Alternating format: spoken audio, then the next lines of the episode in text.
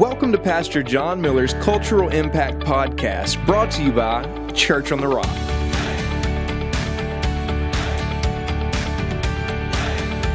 All right, hey, welcome to another episode of Pastor John's Cultural Impact Podcast, a podcast that's all about timeless wisdom for modern culture. I'm Travis, and I'm sitting here with Pastor John, and we got some really good stuff to talk about today. But first and foremost, uh, how are things going? Hey, it's my birthday today, and uh, I got a turkey when I went to Mississippi, so that was big fun. All right. But uh, other than that, my grandson's coming to stay with me for two weeks. Awesome. Yeah, his parents are going on a trip, so uh, we're uh, somewhat apprehensive when a seven-month-old is going to come live with you there for a couple weeks. But we're great. God's good. A good thing you have a good wife, right? yeah, or it wouldn't be happening. All right, well, let's jump in today and uh, let's look at your first spot. Okay. And again, uh, we put these on the radio, and what we try to do is bring a, a relevant biblical truth into what's going on in the world around us, to try to enter the dialogue of culture from a biblical point of view. And here's the first one. I asked the question, several questions, but do you think it's okay for someone to threaten to beat up a person because they're gay or transgender? Is it wrong to mistreat someone because of the color of their skin? And does it bother you that a bridal shop in Pennsylvania closed its doors after three years of hate mail and death threats because of a religious belief? I'm bothered by all these examples. Hatred and violence are never the right way to show our disagreement.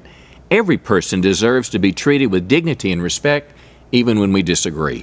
You know, that's such a great spot. But in my opinion, in our culture today, it seems like there's so much hatred on the base of religion, on the base of race, on the base of politics, as much as I can remember. So, first and foremost, why do you think this is the case? In 2018, it seems like things haven't gotten better, but they've gotten worse over the last few decades.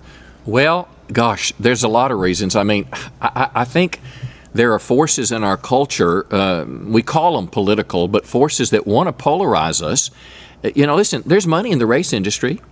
You know, there's there's money in these social issues. People are making money, uh, you know, off whether it's uh, uh, gay marriage, whether it's whether it's uh, uh the whole transgender deal. Uh, I mean, curriculums are being written.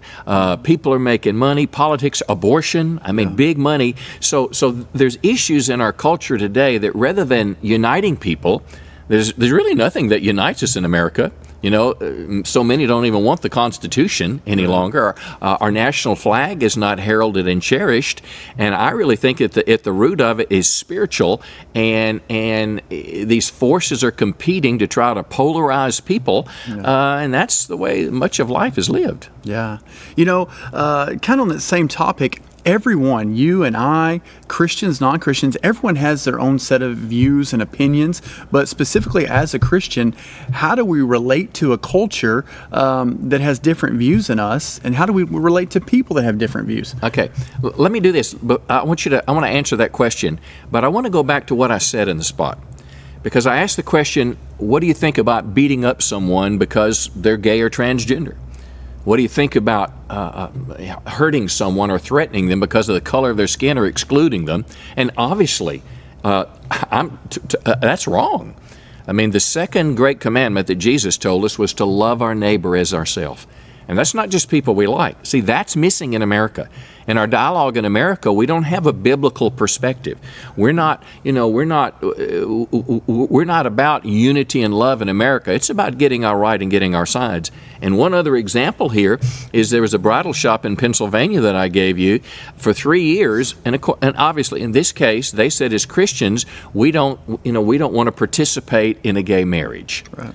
Well gay marriage has been legalized in America. It's part of the uh, it's part of our culture today, but yet isn't can an individual opt out of that? Now, listen, they were able to help them. They referred them to other shops, but that was not enough. So that side of the issue wants to shut it down. And this is where the conflict is, particularly with religious people or secular people that don't hold on to the teachings of the Bible. And I would hope that we could, if I could say it this way, agree to disagree. Uh, one of the most cherished rights that our founders gave us was the freedom of religion and a right of conscience. It's never right because of my religion to hurt someone or to punish them or the KKK and all that. Christians should be the most loving people on the planet, but at some point, everyone, because of conscience, draws a line. Yeah. It could be, for example, a pharmacist that doesn't want to dispense the morning after pill. Why? Because it's against what they believe about life. There should be an allowance in our culture for those differences while we still make ways to accommodate all people. Yeah. Now, your question was, as a Christian, uh, what was it again? How do we? It was about hatred. How do we respond uh, to this hatred when when we have our own views? Yeah. Well, we don't hate people, but Yeah. yet we have to stand for biblical truth. Yeah. Well, the, first of all, the word hatred is wrongly used. Hatred assumes a motivation that may or may not be there. When I disagree with someone, for example, on abortion, I, I don't hate them, uh, but I, I do disagree. I believe that was a very much a politically chosen word to kind of put people that disagree in a box, but it goes both ways. This bridal shop, when they were threatened with hate mail, uh, in this hate mail, they would hope that they were raped, that their children were raped, that they'd be murdered, that their shop would close down. Listen, hate is hate, and hate is wrong, irrespective of what a person's saying. Sadly, violence and hatred is being used in our culture to advance an agenda. But as a Christian, a very simple phrase that speaks to me it's this speak the truth in love. It's from the book of Ephesians.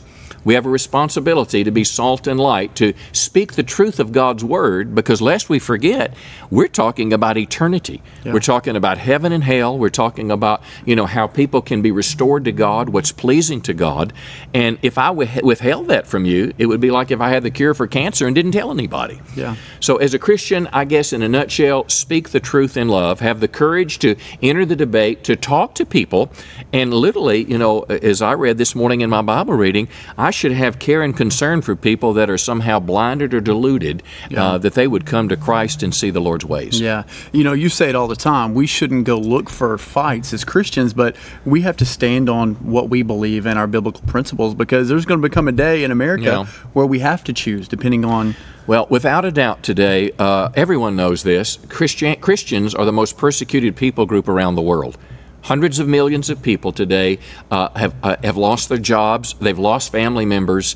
Uh, they have to live in the shadows of life simply because they're a Christian. Yeah. The sad thing is, Jesus offers the way to life. Jesus offers the hope of eternal life, and that's what a Christian genuinely tries to do: to uh, love the Lord, to to reveal, to bring Christ to other people. Yeah. So that's what we're about. Great. Uh, well, let's switch gears and let's look at this next spot. Okay, current event here. Imagine you're on Southwest Airlines and the unthinkable happens. An engine explodes, a passenger's nearly sucked out the window, and people are screaming and sending what they thought was their last text to their family. Everyone was afraid, but one passenger said she held her husband's hand and prayed. She believed the Bible verse that says God is an ever present help in time of trouble. You never know when a crisis will happen. That's why we need to stay close to God each day. You know, I could not imagine being one of those passengers and just the fear and anxiety uh, that was going on. But it's another reminder number one, that life is precious. Yeah. But number two, life for all of us is going to end one day. So, my question is this. Um, Sometimes in our life, every single person is going to face trouble. We're going to face Yeah. uh, storms. So, how does the average Christian deal when these things happen? Well, first of all, you're right. Jesus said, In this world you will have trouble. But he said, Be of good cheer, I've overcome the world. So, what to do in a crisis? Well, I try to live my life close to God every day. The greatest commandment in all the Bible is to love the Lord your God with all your heart, all your mind, all your soul, and all your strength. So, the difference between my life today and when I was a young teenager, I went to church, but I was really not a Christian. And my relationship with God was like this. When trouble would come or when I was, you know, had a, had a big, big problem, it's like calling 911. I'd say, God, please help me. But as soon as He helped me, I'd put God back on the shelf until the next time I need Him. Today, as I try to walk close with God, when trouble comes, I just try to get closer. I don't have to find God. I don't have to look for Him. I don't have to call the preacher. I don't have to search for Him. But I'm already walking with Him, and I just get a little bit closer. You see, Jesus said we could cast our cares on Him. He cares for us. Uh, and, and I would say the most important thing is your daily time with God, your daily time of reading the Bible, your daily time of praying before the crisis comes. Because when the crisis comes, it's your faith that carries you. The scriptures that I've read, the, the, the promises, the words that I received from God, it's at that point that I draw closer to them and I'm able to draw life from them. Yeah. You know, uh, I think sometimes uh, people think that the pastor always has the perfect life and everything is all hunky dory, no valleys, only mountaintops. But in your, your own life, in the last five years or so, uh, your families went through some trials. You want to speak into yeah, that? absolutely. Well, five years ago, my wife was diagnosed with breast cancer. Uh, probably six years ago. I'm thrilled to tell you she's cancer free now. But there was a while we didn't know if she was going to live or die, how much it had spread throughout her body the greatest crisis our family endured. And I'm telling you, for about 10 days, we were in turmoil. I knew God was real, I knew His Word was true, but I didn't really know where He was. But one day I was reading through the Bible, and it was an obscure verse, and it was out of context for healing, but a simple phrase said, All is well. And it was as if the Holy Spirit was speaking to me, and I knew that God was involved in this crisis. I had my own meltdown after my wife got over. It was kind of like a form of PTSD, but I had an anxiety meltdown. I think the stress over the years, I literally had to take three months off work. I didn't know if I would be back in the pulpit again. I, I was I, I, this fear had overcome my life. I was so overwhelmed, but I'm telling you, friends, I found a strength in God that carried me through. God spoke to me in a very personal way. Uh, uh, when, when I was in the middle of it, I'd read my Bible, scriptures. It was the life for me. Doctors helped me, but they couldn't make it go away. A counselor helped me, but I didn't have the energy to do what they asked me to do. I didn't have the emotional strength, but I found it in God. And I want to tell you, friends, He's real. The scripture that probably helped me more than any when Philippians, which says, He who began the good work in you, He'll bring it to completion unto the day of Jesus Christ. And for me, it was a deepening in my relationship with God, and I found God was there. Yeah. And as far as death goes, these people that are on that airplane, that was a scary thing. And I tell you, I thought I was dying once in this process that I had. The doctors had changed my medicine, they'd increased some, and it was blood pressure medicine. And what happened is I'm in my office, and all of a sudden I just feel this feeling I can't function, I can't move. And just before I passed out, I thought to myself, I'm dying. And rather than panic and freaking out, I said, Well, Lord, this is not so bad. I commit my life into your hands. Hmm. I passed out, but I woke up. But guess what? When I was in the crisis, I didn't like it. I didn't want to be there. But God was with me. Yeah. And this is the wonderful assurance we have as a Christian is that whatever we go through in life, it's hard, it's difficult, your heart pounds, you know, anxiety is around, but in the middle of it, you still find peace in the storm. Uh, to the audience that's out there, maybe some people are going through a storm right now. What would you say, one or two things that could just encourage them right now? Most importantly, your daily time with God. That you'll take time and read the Bible, read the book of Psalms. David went through crises. There, he's very vulnerable in the book of Psalms. I, I used to just take long walks with God. A lot of time I would talk, but a lot of time I'd just be quiet. As the Bible says, be still and know I'm God. What I was doing in all of that was coming close to God. and He was coming close to me. The second thing that helped me tremendously was the role and influence of other Christians in my life.